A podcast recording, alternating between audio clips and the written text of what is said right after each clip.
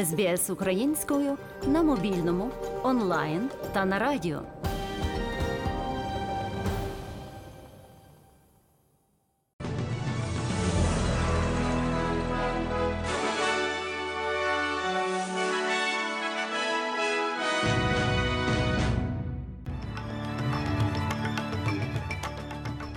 Найголовніше на цю годину.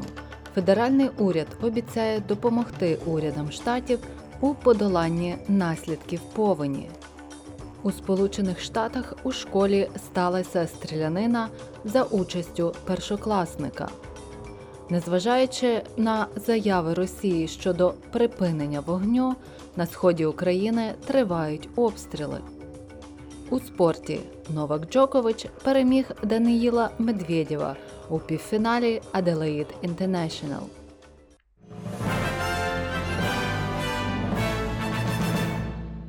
А тепер про ці та інші події більш докладно.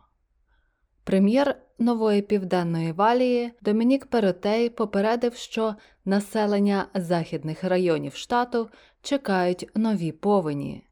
Очікується, що найближчими днями через сильні опади та розлив води вище за течією рівень води в річці Дарлінг у Менінді досягне рекордної позначки у 10,7 метрів. У коментарі пресі пан Перотей зазначив, що громаду чекає довгий шлях.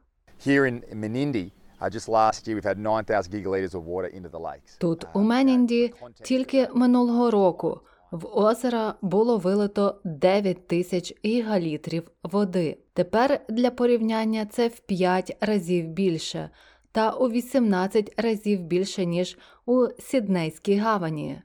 Отже, ми намагаємося оцінити рівень шкоди. Вода все ще піднімається. Прем'єр-міністр Ентоні Албанезе зазначив, що федеральний уряд готовий надати усю необхідну підтримку уряду Західної Австралії для ліквідації наслідків повені. Повінь утворила 50-кілометрове внутрішнє море поблизу Кімберлі. На початку цього тижня розлив річки Фіцрой спричинив руйнування у місті Фицрой-Кроссинг. Після відновлення роботи місцевого аеропорту у місто було доставлено 3000 кілограмів продовольства та медикаментів. Прем'єр-міністр заявив, що уряд співпрацюватиме з державними органами, щоб гарантувати, що постраждалі від повені райони отримають необхідну підтримку. These floods are having a devastating impact. Many of these communities, of course, ці повені завдають величезної шкоди. Населення багатьох районів перебуває у скруті через брак ресурсів. Тому ми працюємо з урядом Західної Австралії, і федеральний уряд готовий надати усю підтримку уряду штату. У школі в американській Вірджинії під час сварки 6-річний учень 1-го класу застрелив і поранив вчителя у своїй школі, повідомили поліція та керівництво школи міста Ньюпорт-Ньюс. За словами експертів, шкільна стрілянина за участю 6-річної дитини є надзвичайно рідкісною, хоча й нечуваною. Водночас закон Вірджинії обмежує способи покарання дитини такого віку за подібний злочин. Поліція повідомляє, що під час стрілянини в початковій школі Річник ніхто з учнів не постраждав. Проте вчителька, жінка 30 років, отримала смертельні поранення. Її стан вдалося стабілізувати. Начальник поліції Ньюпорт-Ньюс Стів Дрю зазначив, що дитина перебуває під вартою. The individual is a 6-year-old student. He is right now in police custody as we're working at the. Ця особа, 6-річний учень, зараз перебуває під вартою в поліції. Разом з партнерами та іншими організаціями ми працюємо над тим, щоб знайти рішення в цій ситуації. Ми зв'язалися з прокурором та іншими організаціями, щоб допомогти якнайкраще допомогти цьому молодому чоловікові. У відео Гусмана, сина колишнього боса картелю Синалоа Хоакіна Ель Чапо Гусмана перевели з відділення спеціальної прокуратури з питань організованої злочинності Мексико до в'язниці суворого режиму. Військово-повітряні сили Мексики доставили Гусмана до в'язниці Альтіпланто.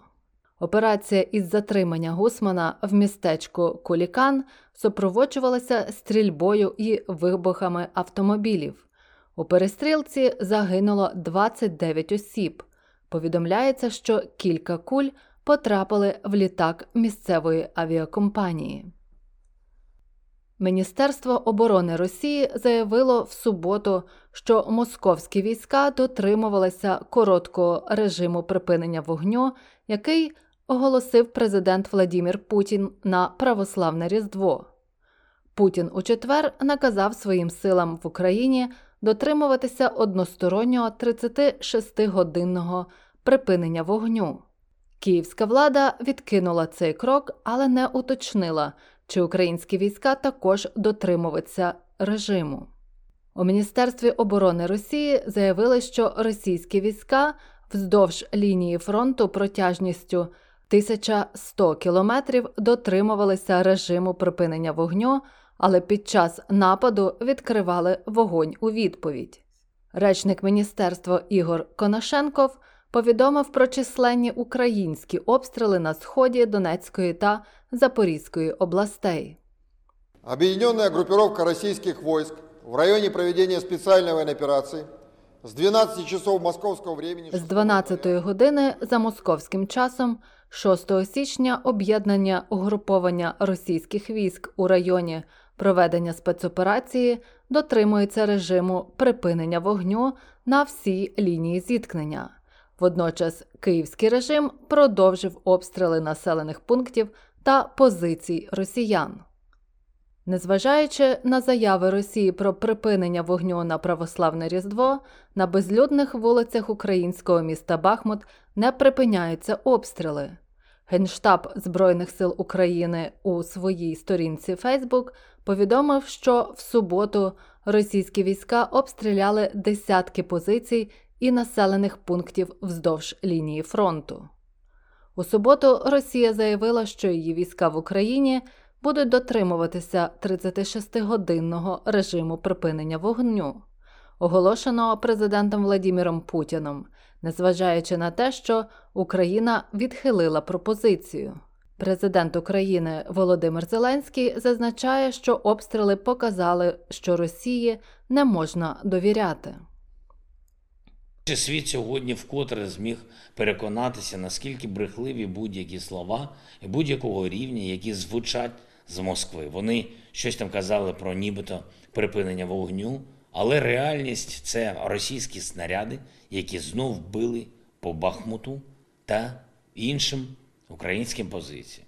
Вкотре підтвердилось тільки вигнання російських окупантів з української землі та ліквідація будь-яких можливостей Росії тиснути на Україну та всю Європу означатиме відновлення тиші, безпеки і миру.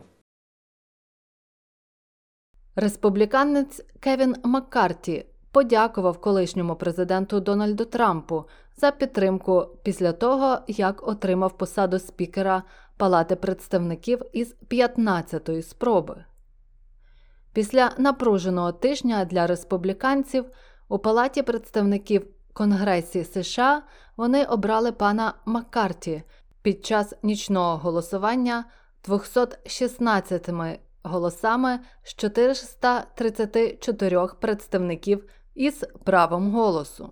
Це сталося після бійки, що трапилося після невдалої 14-ї спроби між представником Майка Роджерса та його колегою республіканцем Меттом Гетсом, який вирішив відмовитися від свого голосу.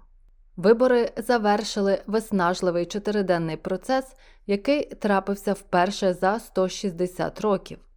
Збій у роботі Конгресу підкреслив сильну поляризацію серед республіканців у Палаті представників, викликаючи питання про їхню здатність дотримуватися узгодженого політичного порядку денного. Новообраний спікер пан Маккарті подякував колишньому президенту Трампу за підтримку після перемоги. But I do want to especially thank President Trump. I don't think anybody should doubt his influence. Я хочу особливо подякувати президенту Трампу.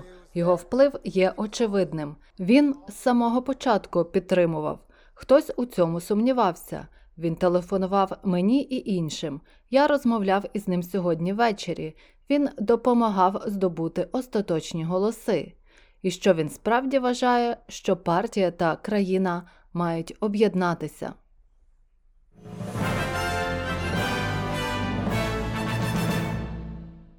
А тепер до новин спорту. Новак Джокович переміг Даниїла Медведєва в півфіналі Adelaide International, незважаючи на травму ноги в першому сеті. Колишня перша ракетка світу виграв 6 ігор проти 3 і 6 проти 4, продемонструвавши чудову форму. Джокович розтягнув підколінні зв'язки на лівій нозі при підборі м'яча у першому сеті, що призвело до тайм-ауту. Це не завадило йому зробити брейк на подачі Медведєва в другому сеті і вирвати вражаючу перемогу на нижній лінії.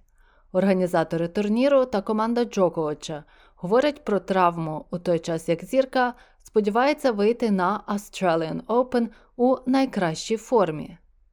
Сьогодні Джокович зіграє з молодим американцем Себастьяном Кордою у чоловічому фіналі Adelaide International.